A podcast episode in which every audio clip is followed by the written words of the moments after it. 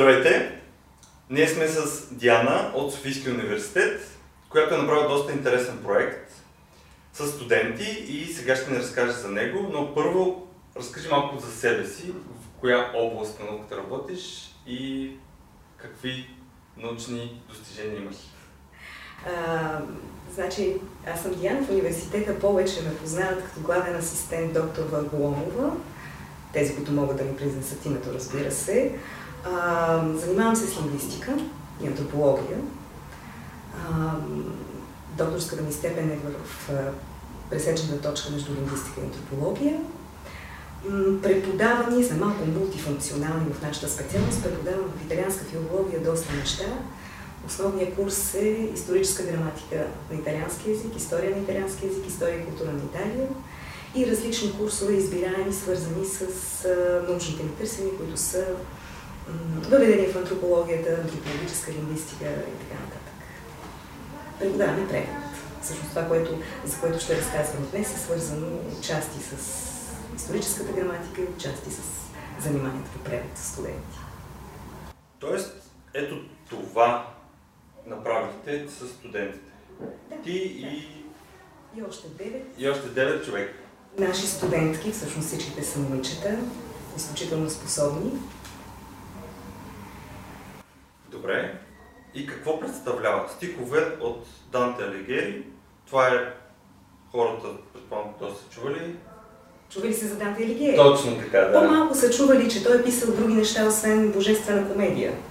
И всъщност научното достижение, т.е. научната стойност на това нещо, което имаме тук, е, че тези стихове до сега не са били превеждани на български език. Това е първият превод, правен от наши студенти в италианска филология. Тоест за първи път това нещо е на български език?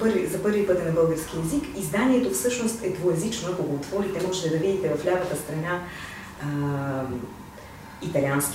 италианската част и в дясно българската, както и тъй като е насочено към ученици, към студенти, към хора, които обичат италиански език, можете да прочетете и оригинала, превода. Добре, а откъде тази идея? Защо точно сега? Защо точно стиховете на Данте Алигиери? Ами, ние се намираме в годината на Данте.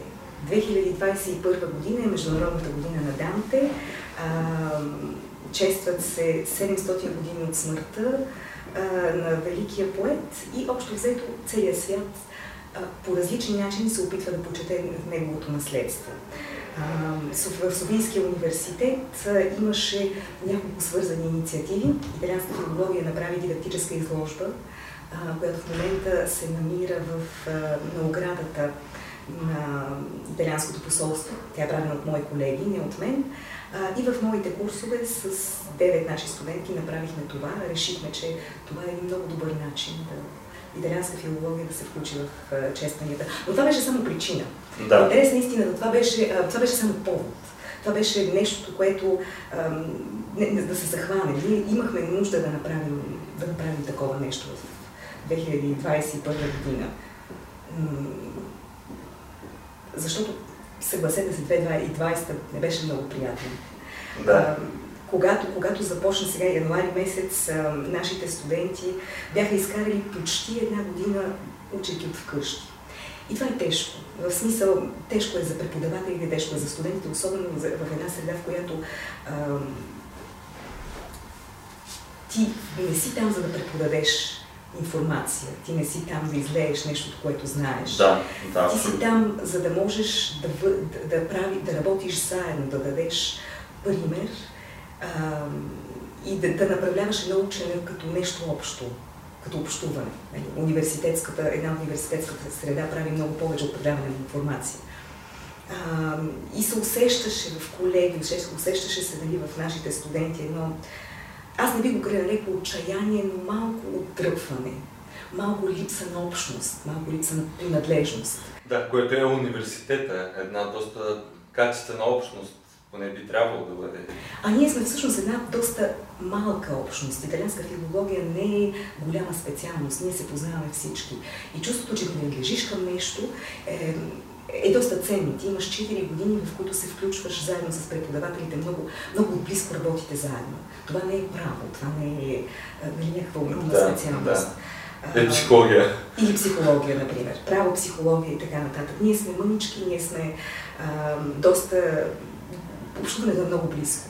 И когато това го нямаше, всъщност ние всички си давахме сметка, че то всъщност е в основата на академичното общуване.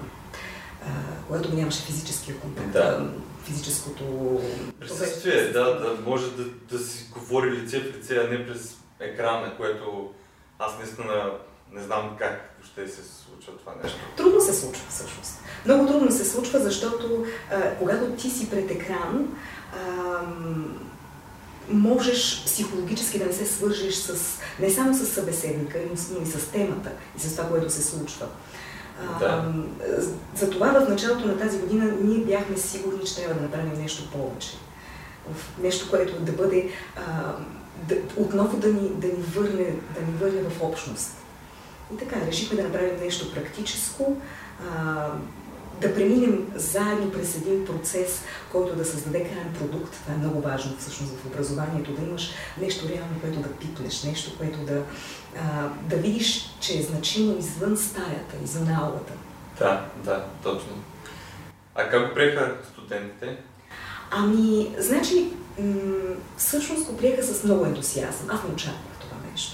Очаквах да има опит те да се дръпнат, да го приемат като нещо, да попитат задължително ли е, пък тук, пък оценка и така нататък, да попитат дали няма да има бонуси, ако го правят към оценката и така нататък. Бях приготвила бонуси, разбира се.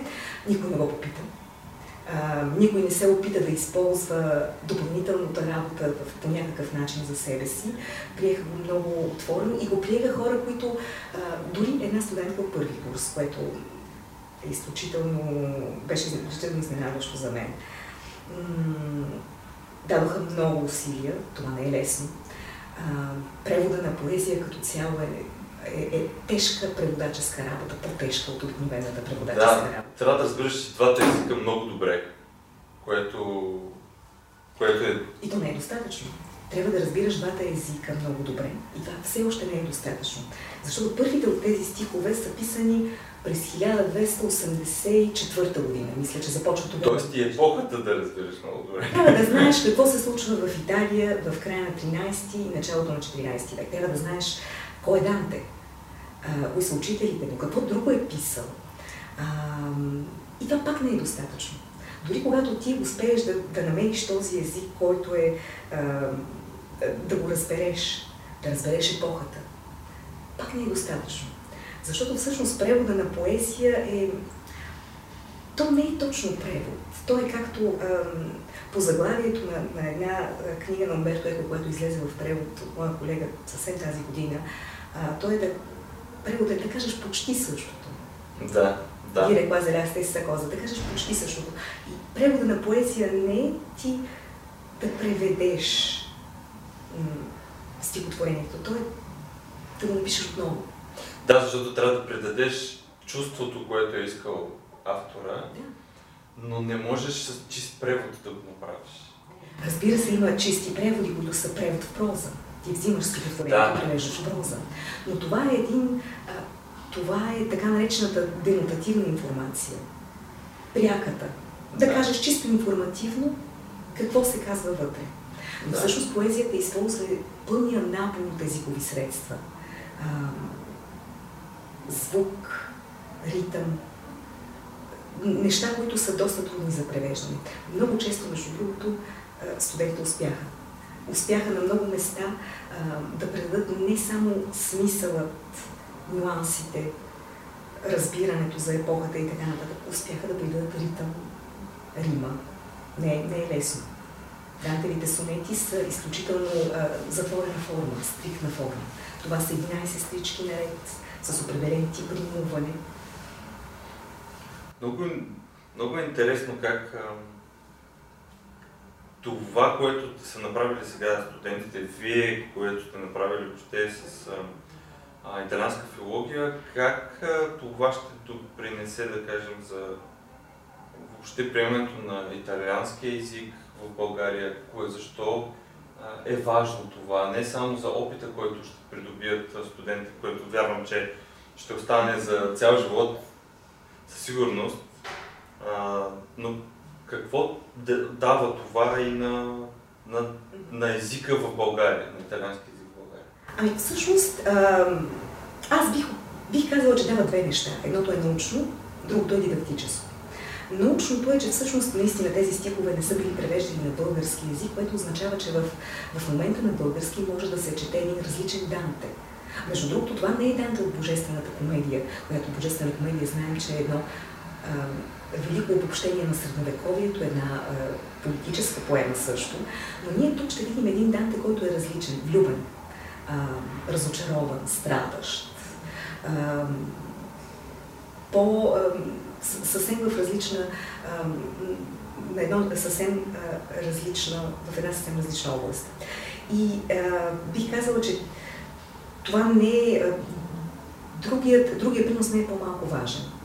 Дидактически е този, който е свързан с обучението по италиански език, защото начинът, по който тази книга ще достигне до публика, ще бъде през училищата. Ще се опитаме тези наши студенти, които са превеждали стихове, да занесат работата си в училищата, от които са дошли. Да я покажат на преподавателите си, да я покажат на учениците, да покажат какво значи тази професия, за която те се обучават. Това за нас беше много важно. Целият път от това да вземеш една идея, да я подбереш, да започнеш да я реализираш, да видиш колко е трудна. Да вкараш повече усилия, отколкото си мислил, че трябва да в началото. Накрая, между другото, самата корица е дело, общо дело. Идеята направихме заедно, защото беше важно самите студенти да видят процеса от самото начало до това как накрая нещо, в което те са вложили страшно много, ще изглежда. И така беше много приятно. За колко време се случи? Значи, случи се работата по него обхващаше целият летен семестър на 2021 година, което означава от февруари до към юни. Това не означава, че през цялото време това сме правили. Да. Ние имахме часове, часове по упражнения, в които това се работеше, но се налагаше да се остане след тях. Моите студенти в един момент решиха, че е задължително ние да запишем средна скорост на превод. И установихме, че общо взето можем да преведем 4 реда за 3 часа, без редакциите. 4 реда за 3 часа. Колко човека? Ами, това беше превода в така наречения в пленум, когато сме всички заедно. Обикновено групата беше от 4-5 човека.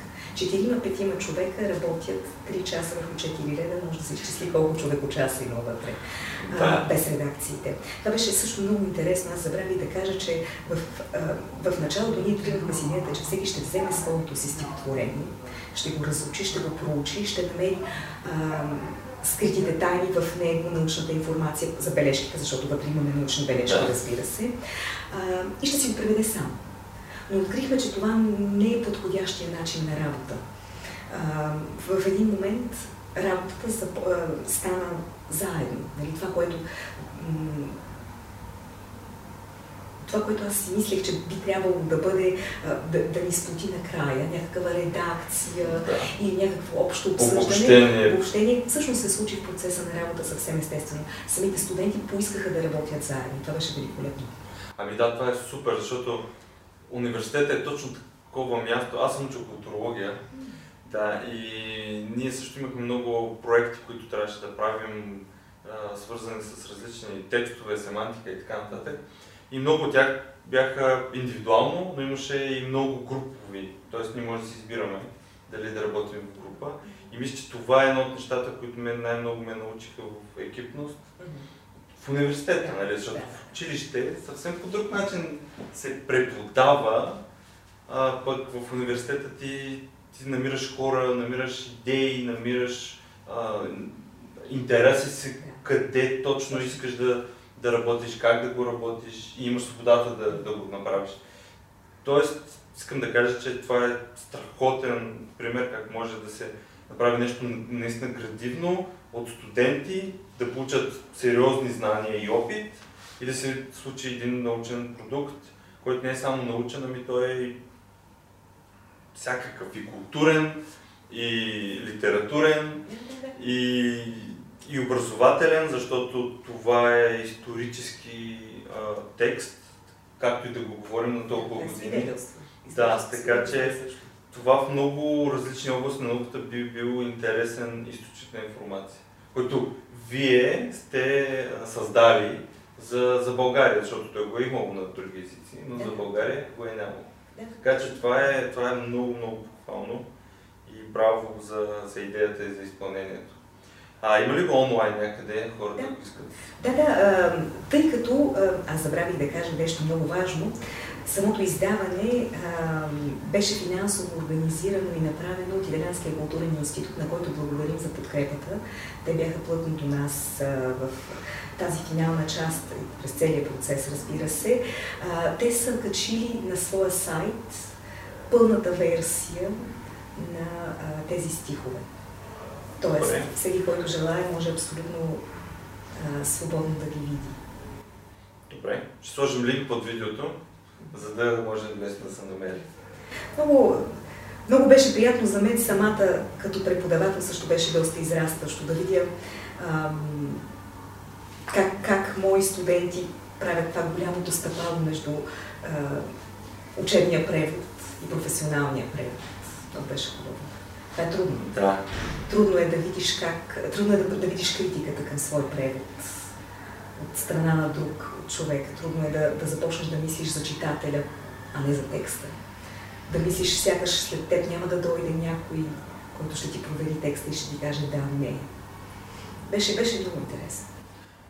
Предстоят ли други идеи? Това вдъхнови ли следващи преводи, книги? Да, всъщност все още нямаме изчистена идея какво ще правим, но моите студенти няколко пъти ме попитаха, сега? Какво правим сега? Тази година какво ще направим? Ще опитаме да измислим още нещо, защото потенциала, специално на тази група, която се събра за превода на стиховете, не е малък. Но и летвата е дигната високо с този превод. Така че това не е малко нещо. Добре, аз ти благодаря много за разговора и се надявам да ви е харесало и вижте преводите. Сложим линк долу.